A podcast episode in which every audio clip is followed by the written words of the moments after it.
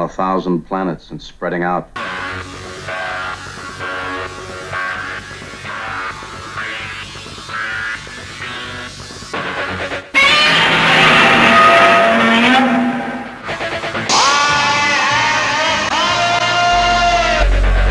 Open the pod bay doors, Hal. Danger, Will Robinson. Danger. Look, up in the sky. It's a bird. It's a plane! To the Batmobiles. May the force be with you. Who is that masked man? Avengers, assemble! Good afternoon and welcome to the Fantastic Forum. I'm Ulysses E. Campbell. Some genre related news before we get to today's discussion. Temuera Morrison is set to play as Boba Fett in season 2 of the Disney Plus series The Mandalorian. Morrison previously appeared as bounty hunter Jango Fett in Star Wars Episode 2 Attack of the Clones. He also played Aquaman's father in the 2018 DC Comics movie. The Boba Fett character's appearance was teased in the Mandalorian Season 1 episode The Gunslinger. Season 2 is scheduled to premiere on Disney Plus in October. The CW has acquired the rights to the DC Universe Swamp Thing show. Now, to be clear, rather than pick up the show for production, the CW will be rebroadcasting episodes that previously aired. The CW has also secured several other shows to augment their lineup, as the remaining Arrowverse shows are ending their seasons prematurely due to the cessation of production caused by the pandemic. Fans have expressed hope that perhaps the CW might pick up Swamp Thing. I wouldn't hold my breath. Audible's audiobook adaptation of Neil Gaiman's classic DC Vertigo comic book The Sandman is coming in July. James McAvoy stars as Dream. The production also features Riz Ahmed, Justin Vivian Bond as Desire, Arthur Darvill, Kat Dennings as Death, Taron Egerton, William Hope, Josie Lawrence, Miriam Margolyes as Despair, Samantha Morton, Bebe Neuwirth, Andy Serkis, and Michael Sheen as Lucifer. Author Gaiman narrates and also serves as executive producer with Dirk Maggs, who adapted the comics and directs. The first part of the Audible drama will debut on July 15th and adapts the first three volumes of the graphic novel series. And some sad news this week as comic book writer Martin Pasko died on Sunday. Pasko enjoyed a long and distinguished career at DC Comics, working on such titles as Superman, Doctor Fate, the Justice League of America, and many others. He wrote for a number of animated shows, starting in the early 80s, including Thundarr the Barbarian, Teenage Mutant Ninja Turtles, and G.I. Joe A Real American Hero. He was the co writer of the animated feature film Batman Mask of the Phantasm and a writer on Batman the Animated Series, for which he won a Daytime Emmy Award. He was 65. Today, it's part two of uh, the series in line with current events, where we're discussing noteworthy movie, television, comic book, and literature works focusing on apocalyptic or dystopian themes. And joining me today on this special coronavirus edition of Fantastic Forum, because of course we are sheltering in place, we are practicing social distancing, we are home and safe where we can't be touched by this awful pandemic because we're hiding under our beds basically. But joining me for this uh, coronavirus edition is Bryan Lyles. Say hi, Bryan. Hello. Yeah, I'm see, been a while. yeah, well, you know, there you go. And and I remember last week I was just introducing people and you tried to say hi and it was like, "Oh, wait, we're in the middle of the intro." So this time absolutely. Uh, Camille Richardson. Hello. Say hi, Camille. All right, there you go. All right. And courtesy of the Great Geek Refuge, the one, the only, Mike Lunsford. Welcome to the show, Mike. Hey, thanks for having me. Oh, please, not not at all. Okay, so we were having so much fun last week with the topic of uh, stories of the apocalypse, of dystopian futures, dystopian presents, apocalyptic presents, that we decided that we were going to keep this party going. So I am going to uh, start out, but before we actually get to naming apocalyptic things or dystopian uh, projects, I, I did a little bit of research this week because I was fascinated, and I'm curious as to what you guys think. But I was fascinated by the reasons why people seem to gravitate to these horrible, horrible stories. you know, it would not seem to be something that would be as popular as as as it is. You know, I mean, but this mm-hmm. thing just keeps going on, and there are a lot of scholarly works on this topic. Let me tell you. So um, one of the things I found was that uh, it's it's speculated that it has something to do with escapism. Some people say. Um, some people say it's cathartic. Uh, this idea of survival being kind of attractive. Some people say we have a fascination with death and destruction. I'm curious what you guys think. Um, do you like it? And if so, why? Uh, Camille? I do enjoy it. Um, I kind of like to see people tested outside of normalcy and to see how if they could deal with it or not especially if it's a story that where they're either going through the transition or if it's later those are going to be very different stories but they're both going to be equally entertaining okay all right brian what about you do you like apocalyptic stories uh, and if so why and either way why do you think people like them I, I'm in a mixed boat. It's it's kind of like it's in it's. I enjoy watching them, but I get to the point where it's like, okay, we're kind of seeing the same things over and over. Uh, we keep seeing like the, those who are, let's say, the immediate survivors.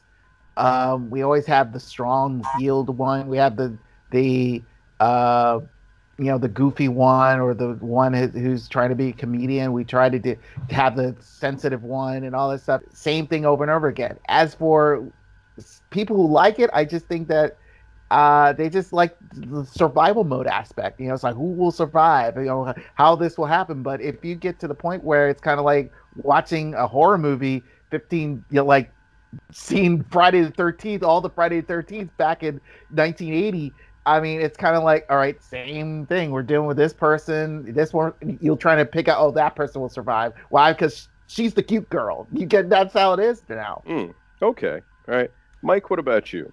I mean, for me, I I, I love it. Like I, I because my favorite stories are always the ones that tell about the human condition. Um, yeah, action adventure is all great, but like your interpersonal um, relationships are always like what really sells a story for me. So seeing that, like, we'll use um, I Am Legend or Omega Man as an example. We use the Will Smith version. Um, seeing the relationship between him and his dog that he has, because that's like his only companion, basically. And then like just the gut wrenching tragedy of what happens to the dog, like that's that's what makes these stories interesting, is because we feel those emotions and it's always a great way to really again like just like with good sci-fi it turns the mirror on the viewer to take a look at society as a whole. Like we talked about i think it might have been off air when we talked about it but we talked about the propensity for zombie movies during um, republican era presidents and um, z- uh, vampire movies during democratic era presidents. Yeah. Because it it it hits those fears that we have as a culture that we're all like some of us secretly afraid of and, and afraid to admit. Others, you know, blatantly um, will tell people how afraid they are of it. Um, but it's also it's something outside of the norm. The norm, you know, like what's going to be more interesting? You know, a father daughter um, relationship where they're um, yelling at each other in a shopping mall while they're trying to find her address for prom, or a father daughter relationship where they're yelling at each other because there's a, a, a horde of zombies running at them at full speed. Like it's obviously mm. the drama is turned up a little bit when you're when you got you know a horde of flesh eating zombies running at you. Mm, yeah, clearly. Yeah. Yeah. Well, one of the things that I that I think is interesting, and I learned something new while I was performing this research. Uh, the Greek word apocalypse means to reveal something that is hidden. And mm-hmm. so uh, this is what the apocalypse is about. It's about revelation, and you know that that's what, in a nutshell, some of you you know were talking about. Uh, the other thing that is very interesting to me, uh, the bulk of the research on these stories say that even though people find it cathartic, uh, you know, they say something about pessimistic glimpses into the future or the optimistic notion of offering these lessons and parables about the human condition. Um, the end never actually comes. I mean, things are so incredibly bad, the end may almost come, but there's a handful of survivors who are left to carry on the torch, to struggle forward. And apparently, this is part of what people find compelling about these stories. You know, that and the human nature of it. And uh, just, uh, I, I know it was a rhetorical question you asked, Mike, but, uh, you know, clearly you haven't watched some of these Hallmark uh, dramas. You know, you're saying what's more interesting. hey, I try to stay away from that as hard as possible. So. yeah, Lifetime or Hallmark Channel, or Mm-hmm. you know, eh, the guy arguing with his daughter while they're looking for a prom dress. This could be a show. You know, could absolutely be a show. Anyway, so uh, we can we can come back to that because I think a certain degree of fascination about these stories uh, is uh, is natural, you know, particularly given the level of the technology, and that's going to carry me to the first thing that uh, I wanted to mention for this show, which is uh, a movie. Uh, it was called 2012, and it came out in 2009, and uh, I really, I really liked this movie. I got to tell you, and um, it's mainly because of uh, a single scene there at the end, and I think it goes right to what I was reading about in terms of what we find compelling about stories. All right. Anyway, though, um, it's an ensemble picture.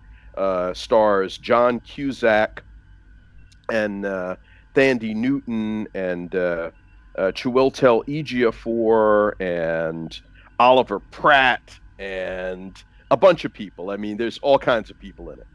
And um, basically, John Cusack is playing uh, an author. Well, I, I, I sort of a I'd call him a failed author, but he actually was published, but they only published about 500 copies of this science fiction novel that he wrote, and uh, he's working as a chauffeur to this crazy rich Russian oligarch guy, and uh, that's how he finds out what's going on because apparently uh, the um, the the coming of the apocalypse is known, and so world governments have in secret gotten together and they have financed the construction of these arks.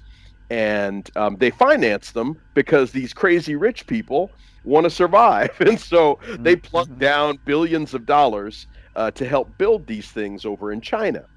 And uh, it's a very fascinating movie because um, you know it, it in, i mean it covers a whole bunch of different a bunch of different ground basically. Uh, for example conspiracy theories.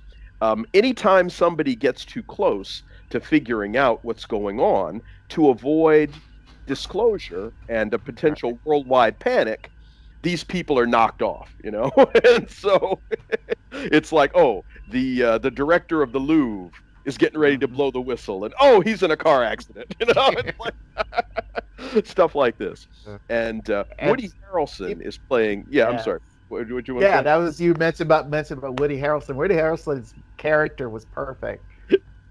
Yeah, he was the guy who figured out the conspiracy, and um, you know didn't have it quite right. But uh, anyway, but great movie. Um, uh, Chiwetel Ejiofor is a scientist working for the government. Uh, Danny Glover is the president of the United States. Thandie Newton is his daughter. Anyway, um, the scene that I really like is uh, towards the end of the picture. The arks have actually launched, but um, see, John Cusack and his family weren't supposed to be on on these arks. You know, I mean, because they didn't have enough money, so they stowed aboard. Amanda Peet plays his ex-wife, but they have kids together, so you know they're still connected and stuff. And he's trying to save them. In fact, there's a really really intense scene when earthquakes basically uh, destroy Lo- Los Angeles, and he's got to get to their house and get Amanda Peet and her new boyfriend and his kids and try and get them away. Um, and in fact, that has me thinking when the apocalypse finally does come, I'm going to be watching Hell Break Loose, thinking which movie this most closely resembles. But I digress. So anyway, at the end of this picture, um, the, uh, the in stowing aboard the Ark, they have caused a mechanical problem that is going to cause everybody to be killed because the engines won't start, and so they have to and it's something simple because like the, the basically the door didn't close all the way when they came in. And as long as the door isn't closed the engines won't start. So um, john cusack has got to go back to the engine room and try and correct this problem. And it's like a suicide mission basically. But you know he, he's got to go. And it's just it it's such a beautiful scene when he goes and he's like i got to do this. And his son you know, who has been kind of dogging him like the whole movie. It's one of these things where he won't call him dad. He calls him by his first name and stuff. His son is like, dad, you know, and all this. It's like, oh, but it, it really tugs at your heartstrings. And, uh, you know, there it, it's all about human dignity and the struggle to survive. And it's just a really, really cool picture, you know, and sort of mm-hmm. illustrates all the different reasons why I think this genre of films and and actually this genre period uh, whether you're talking about uh, literature or comics or television or films why it's popular. So anyway mm. for what it's worth. Um, camille why don't you go next? Just um, bringing up one of my favorite stories that i've ever read in the last few years um, called low by rick remender and as I said, it came out the last few years, but it's one of my all time favorites. And it's basically set in the distant future where the sun is finally dying and the radiation is just so intense that nobody on the surface of the planet can exist or live there. And so they've all gone down underwater and they've been living there for decades at this point. Um, they have a family who is basically a royalty, who is also some of the head people for like their science division. And the wife of I'm trying to think of her of her actual because they don't have like pure royal names and so forth. So I'll just call her Stel Caine. But basically, she ends up she's the one who's actually looking for another planet entirely to see if she can save the entire race. And what I love about this whole series is that no matter how much trauma or how much bad stuff they end up going through or seeing, she still, no matter what, wants to push forward and still look for somewhere else and and always you know be there for her family and always look for her family. So she has a very traumatic thing kind of happen to her in the beginning within like the first issue. Um, her, her family's kind of ripped apart. So to see her go through that and to have everything that she's worked for be destroyed and to still continue to fight for those things um, i found it incredibly inspiring just in my own personal life. Uh, but it, it, it, it it's that whole thing about you know being tested and seeing other people and what they're made out of but then thinking also inward and imagining if you could even do that yourself imagining what how much could you take until you finally would throw in the towel? What would it take for you to finally give up? Um, and, and i like to kind of look at that introspectively as well. Mm. you're listening to fantastic forum on wera 96.7 fm Radio Arlington. I'm Ulysses E. Campbell. I'm joined today by Bryan Lyles, Camille Richardson, and Mike Lunsford. We are talking about apocalyptic or dystopian themed stories. And uh, Bryan, it's going to be your turn. Uh, all right, so I'm batting third now. Okay, cool. Um, uh, my this one movie, I felt that um, I I was okay with the story, but I had a problem with its ending. And then it's a pretty it's, it's not recent, but uh, it's called The Last Days, and it's a Spanish film, and it kind of in a sense in connection with Camille was mentioning about the sun. Um, so pretty much, uh, the Earth for somehow for some reason, uh, a lot of people were acting crazy and not going outside as much because of the fact something was wrong. With, the sun was doing something to the people. So, um, one of these two guys, pretty much one was the business owner, and, and the other guy he was the you know subordinate. And pretty much they once they realized that this was happening, they pretty much had to stay in the building they were working in, and pretty much their entire staff and all that stuff.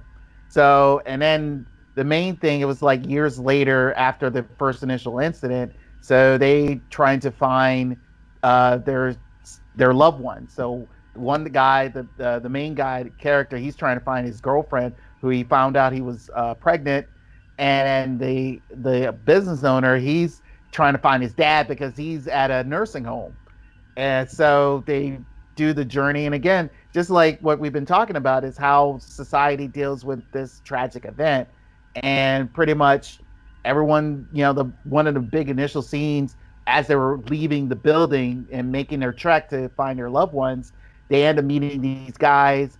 One kid steals his bag that had a, a GPS that was still able to work, and and he ends up the kid ends up going to his his I believe his dad or whomever, and who's a cop, and the cop ends up pulling a gun on those two, and all they wanted was their bag back.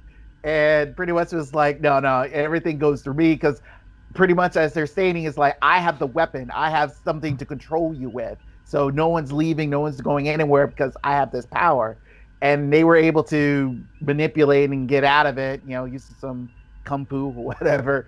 Uh, a good, a decent fight scene, and they were able to get out of it, get the GPS, and continue on their journey. Uh, my main problem with this, and this is where I always have problem with a lot of dystopian stuff lately, is the fact that how does this get fixed? And because the end of this movie, it was like again, the, they, he was able to, the guy was able to meet up with his girl, and yeah, spoiler alert, um, and able to meet up with his girlfriend. They have the kid, and then the next thing you know, the kid goes off doing a one of those old, you know, go find yourself journey things because he was immune to what the sun was doing to them. So it was kind of like, okay, no one was able to fix this. No, no, eh, you know, cure, no nothing. Just all right. This is how it ends. All right, fine. Honestly, it's a good movie. It, you know, just seeing the journey, but just I. That's where I feel have the problem with now is is, how can we fix this? Is there a way to fix this? That's why I feel like Walking Dead is not fixable. you know, is because there's no one's finding a cure for it. Everyone's worried about all these people journeying to things. So, but I I release my time. So. okay, and in the anchor leg, and I'm sorry, Bryan, this is why you weren't in the anchor leg because I was just I'm just accustomed to in the anchor leg. Mike Lunsford, Mike. So I'm going in a similar vein, um, but I want to go with uh, what ended up becoming a trendsetter when it comes to the uh, the zombie genre, and that's going to be uh, my personal favorite zombie movie, and that's 28 Days Later. Um, when you think of zombies, we mostly think of like the slow moving, ambling, like uh zombies, right? But 28 Days Later was the one that really kind of changed the the whole trend and turned them into these violent, like sprinting, like horde of locusts consume all living matter zombies, and like zombies went from these things that were kind of laughable, where it was like, oh yeah, uh, okay, they're gonna eat my brains, whatever. Um, now it's like, oh crap, and like it's it became a thing that was like frightening. And it really it, it's it's interesting when they when they chose to start doing that with the whole like like horde of sprinting angry zombies was right around the time the internet started getting really big. Because if you think about it those there's a correlation there too that information now consumes us so quickly and it's unescapable. Like it's there in an instant. So I, I thought that was a really interesting correlation. But i love this movie for a couple of reasons. One because it's very like not cre- it's not scary per se but it's creepy. And it, it, it just makes you feel uncomfortable and uneasy the entire time you're watching it. And it really analyzes human nature because it shows how fragile our technology-based society is and our propensity as uh, humans towards violence in general. Like it wouldn't take much. Oh my god it's like we're living in something right now that shows how fragile things are that it only takes one thing to really crumble a lot of our infrastructure. And like, there's a point in the movie which just really like Walking Dead does the same thing, right? There's a point in the movie when our main characters are rescued by the military who are trying to uh, save society, and after staying with them and witnessing like their like just awful plan of what they were going to do to try to rebuild thing, the audience begins to wonder, like you're watching this, like who's the real monster here? is it the infected or is it humanity? And there's at one point like one of the main characters um um and I can't Cillian Murphy, uh the guy who played the um he's in a million things now. Um but like he ends up basically like losing his stuff um and just like rages out and like attacks this this one dude and like you start seeing like this whole like dichotomy of like who's they, people are asking like is he infected? And you're like you're you're starting to see that the rage doesn't just infect you from the outside it can come from within and be just as deadly.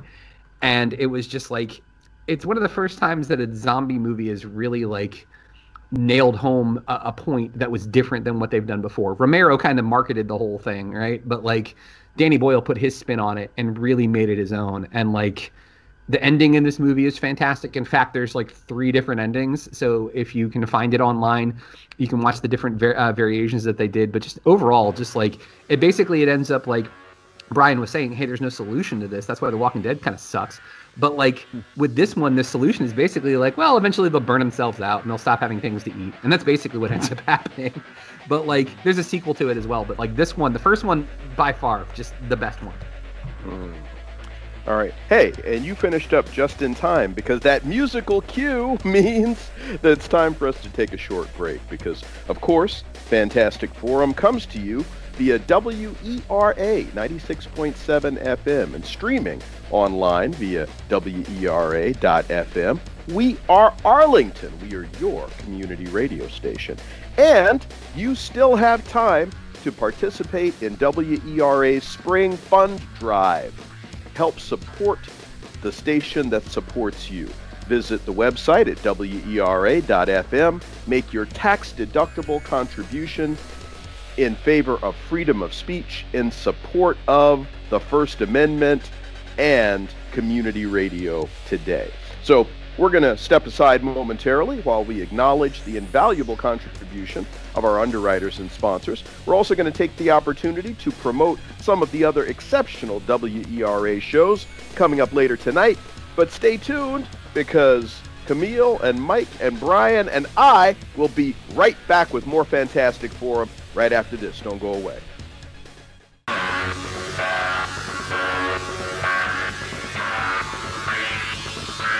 And welcome back to Fantastic Forum here on WERA 96.7 FM, Radio Arlington.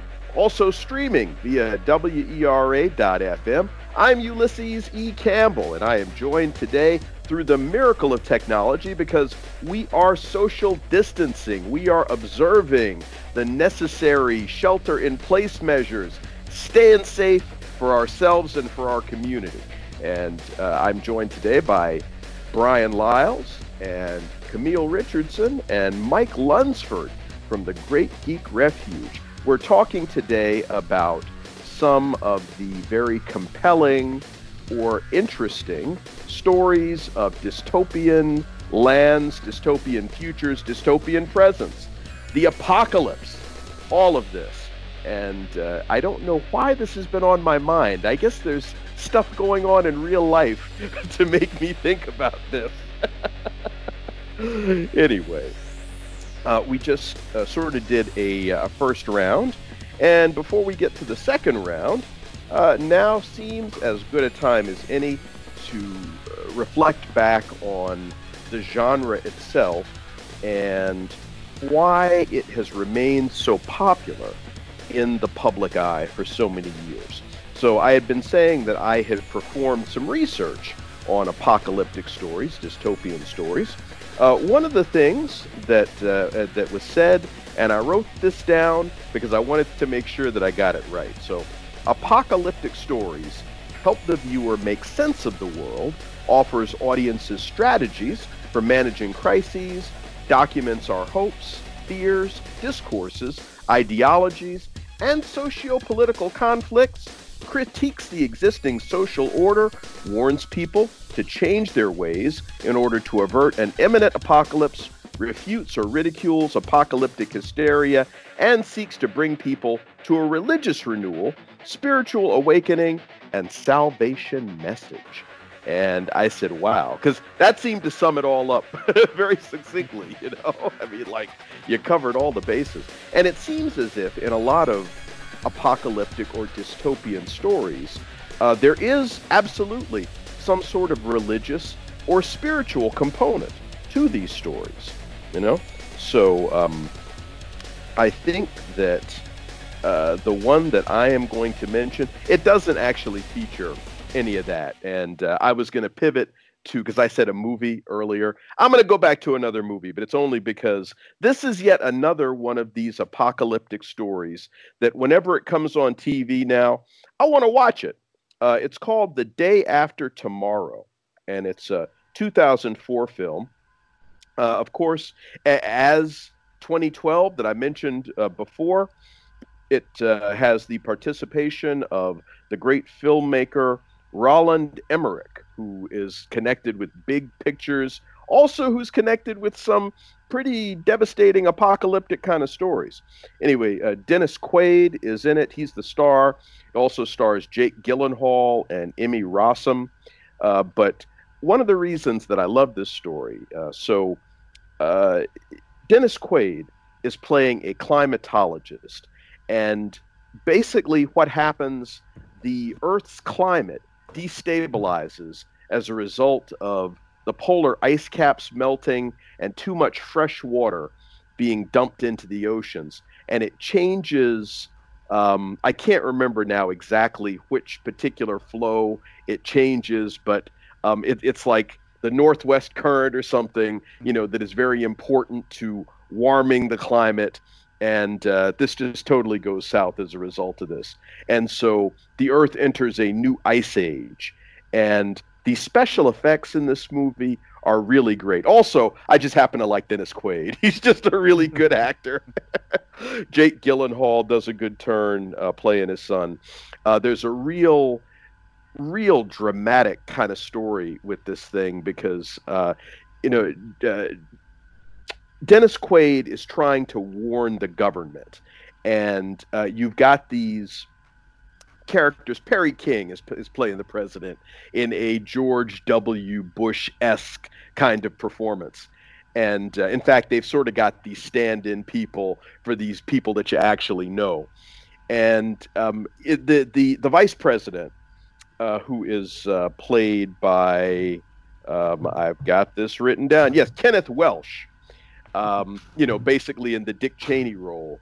Uh, he is talking about, well, you know, our economy is every bit as fragile as the climate, and so, you know, what are these wacky ideas that you're talking about? You know, and um, but in the face of this coming ice age, uh, there isn't much that they can do to refute what he's talking about. Anyway, um, uh, there comes a moment where uh, Dennis Quaid is briefing the president, and uh, the president is asking him, "Well, what what do you suggest we do?"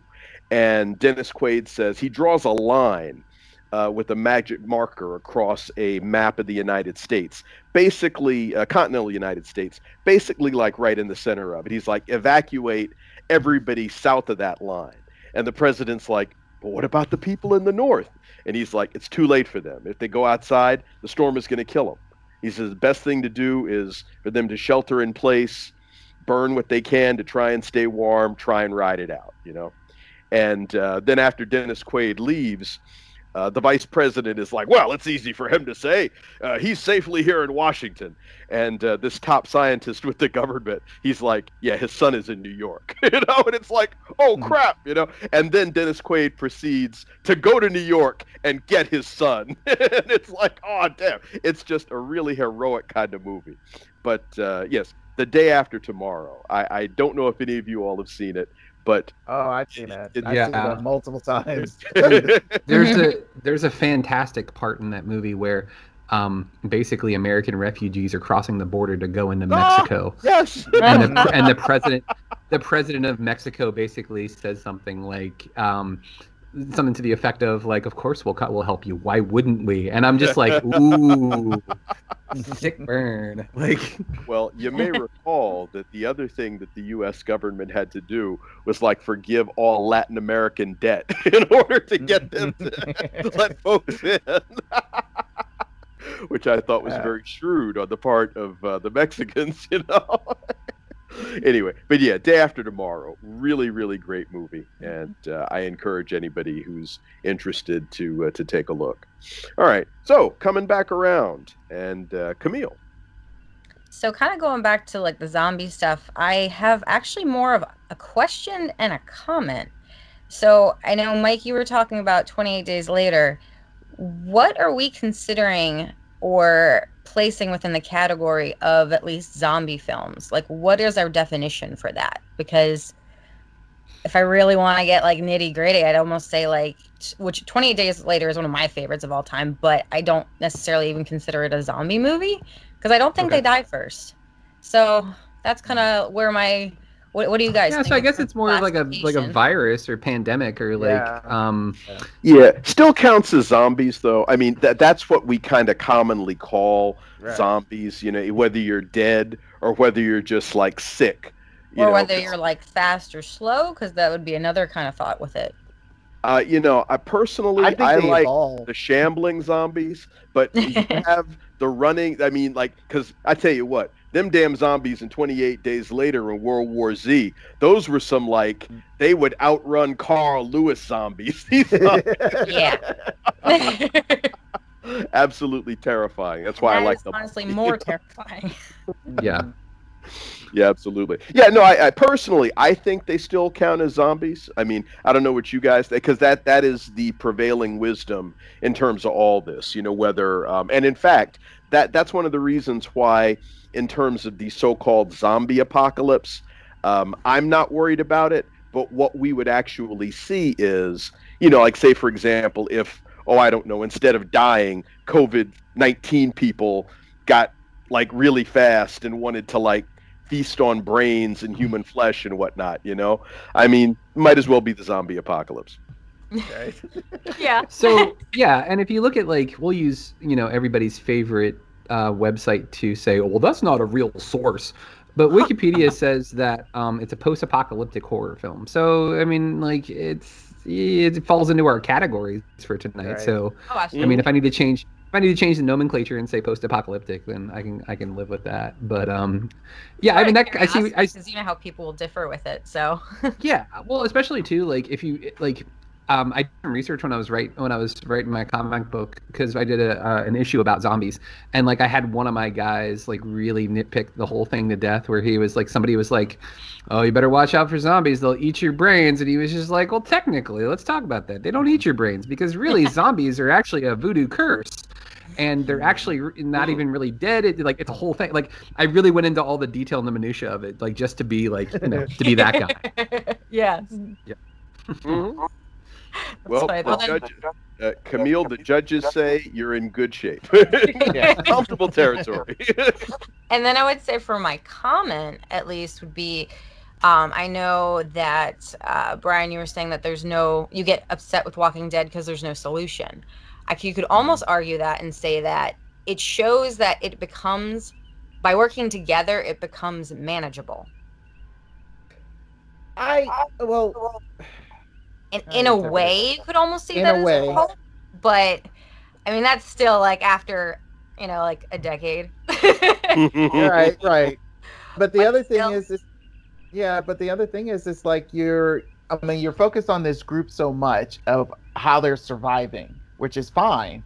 But then again, it's kind of like, is there another group who's trying to fix this? And, and and you know that's where that's where I feel like it's lost. For me, it's like, okay, great. I, I we can follow the group. That's great. It's like, well, I mind you, the apocalyptic stuff my perfect example I always go to is the Titanic of '97. It's like I I followed the Titanic from beginning to end, left and right. I've you know ever since Geraldo Rivera did that special and everything. And when they did the '97 movie, it's like okay, I already know who died, I already know who survived. So why? The only main thing I want to see is how the ship sinks.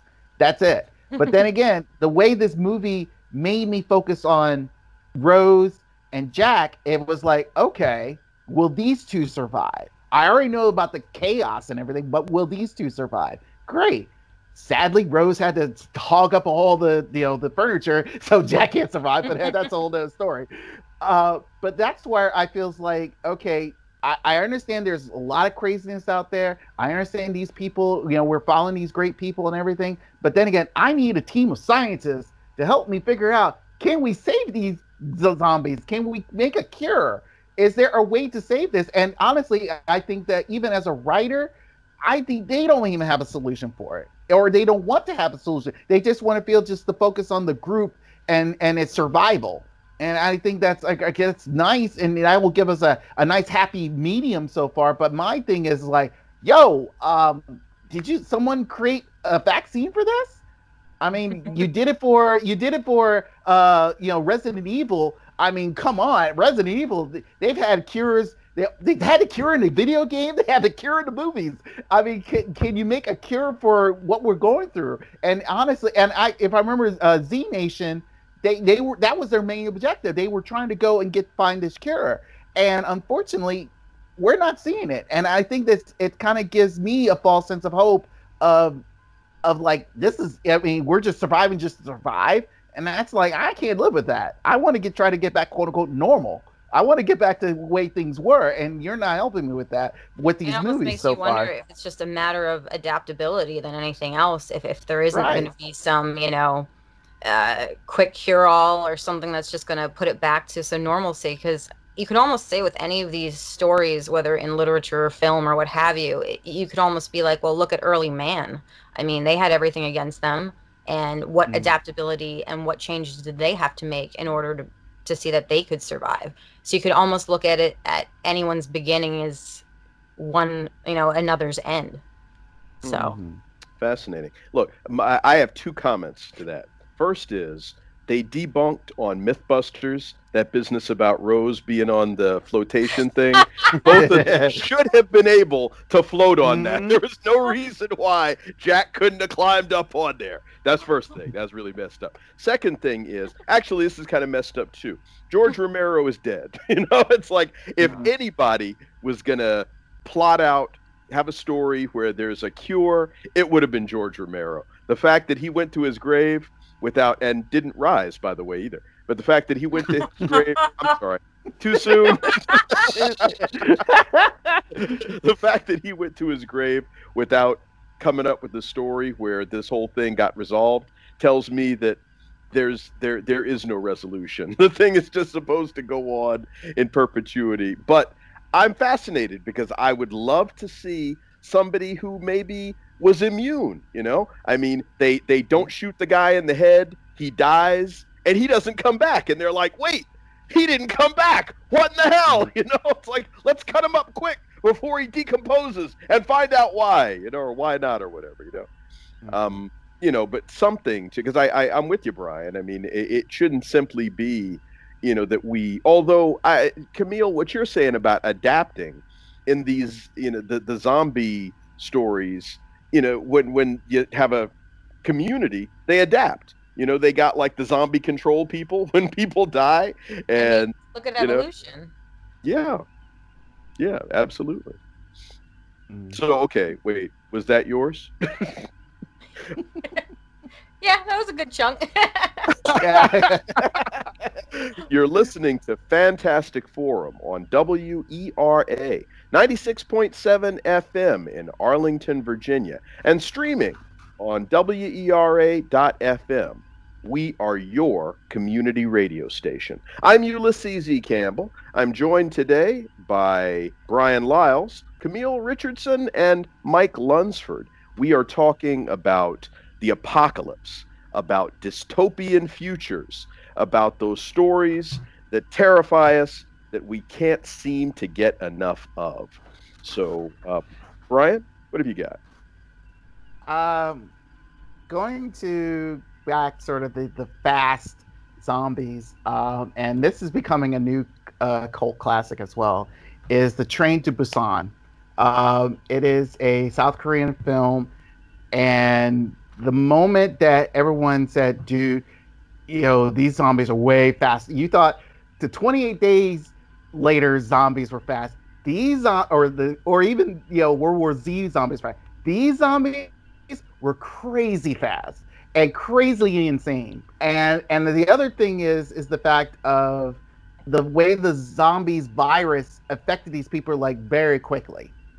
Um, but the main thing was the main base of the story is it's like, you know, of course there was an infection that happened in somewhere in, in Seoul, Korea, and somehow one of the affected got onto this train that was going to Busan, and it was one of those bullet, good old bullet trains. Hmm. So, and apparently once that person transformed and started affecting one car, it start going. Next thing you know, it, it's the, whole venture is in the train.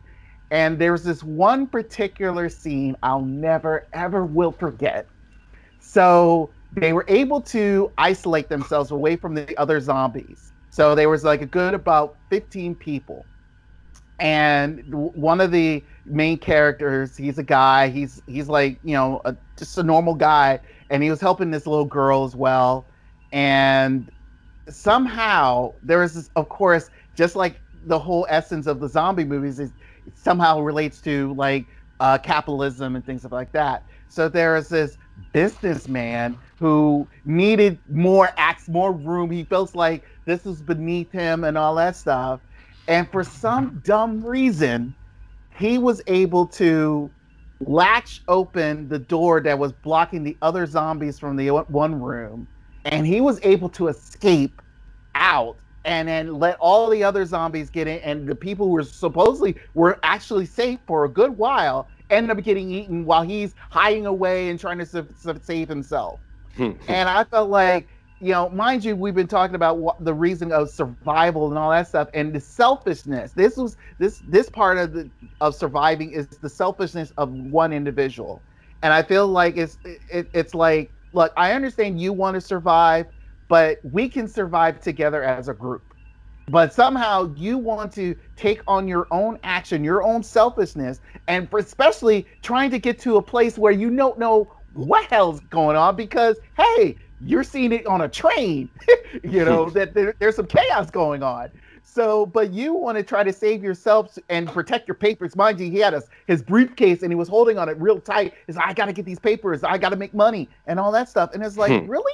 really you're more worried about just like now we're worried we got a president who wants to more more worry about making money instead of dealing with lives so and you're trying to again perfect you know perfect you know ironic or analogy here is, is like you're opening the floodgates you're opening everything else up and and allowing the affection to come in and take over. So really i feel like there's a and i'm happy that there's going to be a second one. Mind you the second one is going to be real crazy because everything is totally destroyed and you know based off the zombies. But um it, it is to me right now it's it's the new classic uh zombie movie the train to busan. Um i i highly recommend that but also trust me you will get some of the the storylines and the and the similarities that what's going on today is happening in this movie Mm. Yeah, I've heard only good things about the train to Busan, and I had no idea that they were zombies were like as fast as Sonic the Hedgehog in this movie. No, thank you. yeah Yeah, they, exactly, Camille. it's like I decline. I decline this one. Yeah. All right. Uh, and in the anchor leg, Mike Lunsford. Man, I got a couple of good choices here, and I'm trying to figure out which one I want to do. Uh, the question that I have, because I, I did screw this up on a previous episode, um, are we counting dystopian futures? Yeah, dystopian. Oh wait, Okay. is this um because I saw that you had asked this question I did, yeah. on social media. Yes, Yeah. and I completely agreed with like the person who chimed in. Yeah, that's Yes. fine. Okay. that's fine. Not only is this one of my favorite dystopian future movies, um, it's one of my favorite movies, period, and that's RoboCop. This this movie is Now you talking On the about surface- original or the remake? I'm talking about the OG 1987 Mhm. Peter Weller. Robert Weller. That Peter one. Weller, yeah, Peter Weller. That yeah. one. Yeah, like like Red Foreman from the '70s show as a bad guy, Clarence Boddicker. Yeah, that that's I'm talking about that one. Can you fly, Bobby? Yeah, no, I absolutely, I absolutely love RoboCop. Um, the reason why is because you watch this on the surface as a kid because i was a kid when this came out. You watch this on the surface and it's just like it's blood and gore and violence and there's nudity and there's cursing and you're just like wow this is wow this is amazing. I can't believe i'm getting to watch this movie.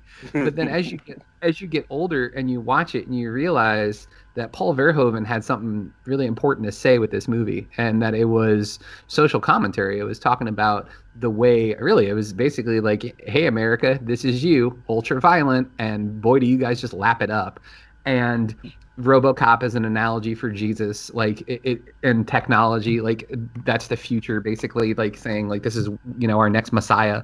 Like I, the imagery is just incredible but also too to imagine that a major american city has crumbled to the point where the police force is owned by a corporation and like they're like, hey, we need a human subject for this robot police officer that we want to create. Oh, just send one of the dudes into the worst part of town. It'll be fine. We'll work it out later. Like, it's horrifying. But, like, again, going back to what I was saying at the beginning of the uh, show, that's what makes good movies whether it's sci-fi whether it's dystopian or or apocalyptic movies is that human struggle because as we see um, Officer Murphy gunned down and turned into RoboCop, you realize that he's not all robot. He's still part man, and he starts recovering these memories. And it's it's not a redemption story, but it's a um, story of discovery. It's like, who am I? What am I now? Am I a machine? Am I man? Am I somewhere in between? What happened to my family? Would they even accept me at this point?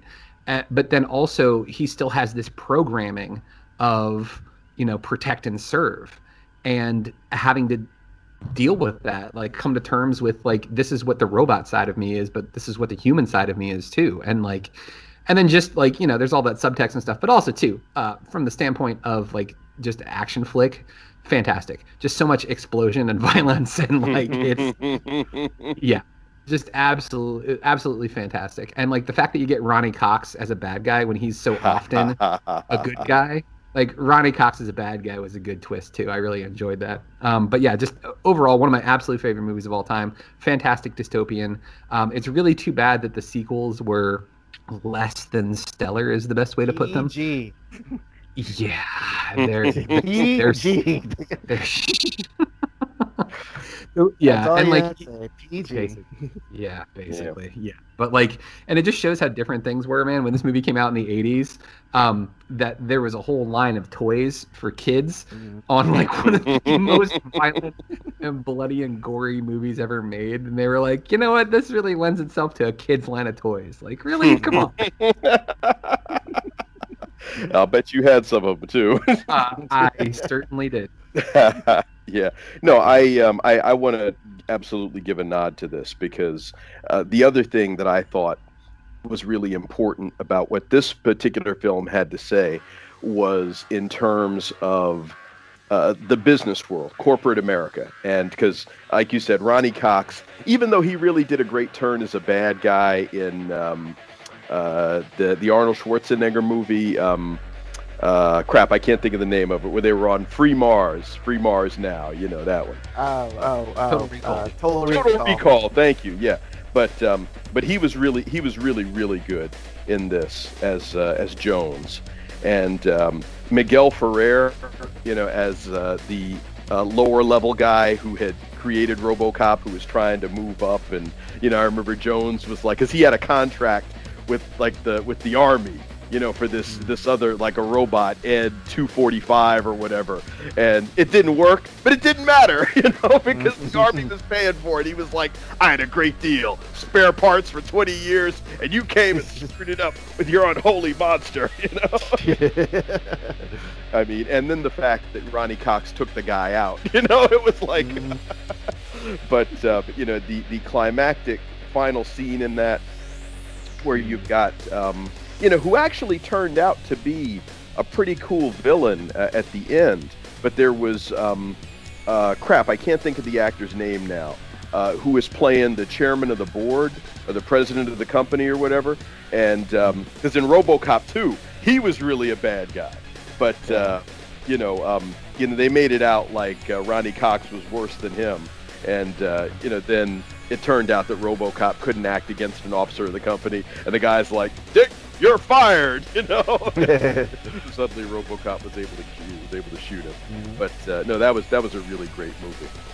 So, um, and unfortunately, with that, we're out of time because it's only an hour-long show. But um, you know, Fantastic Forum, of course, also airs each and every Thursday afternoon at 3 p.m. from 3 to 4. And if you happen to be in the Arlington, Virginia area, you can watch it tonight. The TV version. That's right. It's on TV also. Comcast channel 69, Verizon Fios channel 38, 8 p.m. Saturday and Sunday nights. Also, we've got a website, fantasticforum.tv, and you can check out episodes of the TV show. We've got episodes of the radio show. We've got segments of the TV show broken out. Everything that you want, everything that you need that you didn't even know that you needed. And of course, come back again next week. Same bat time, same bat station. In the meantime, shelter in place, do the right thing, stay safe, be careful, everybody.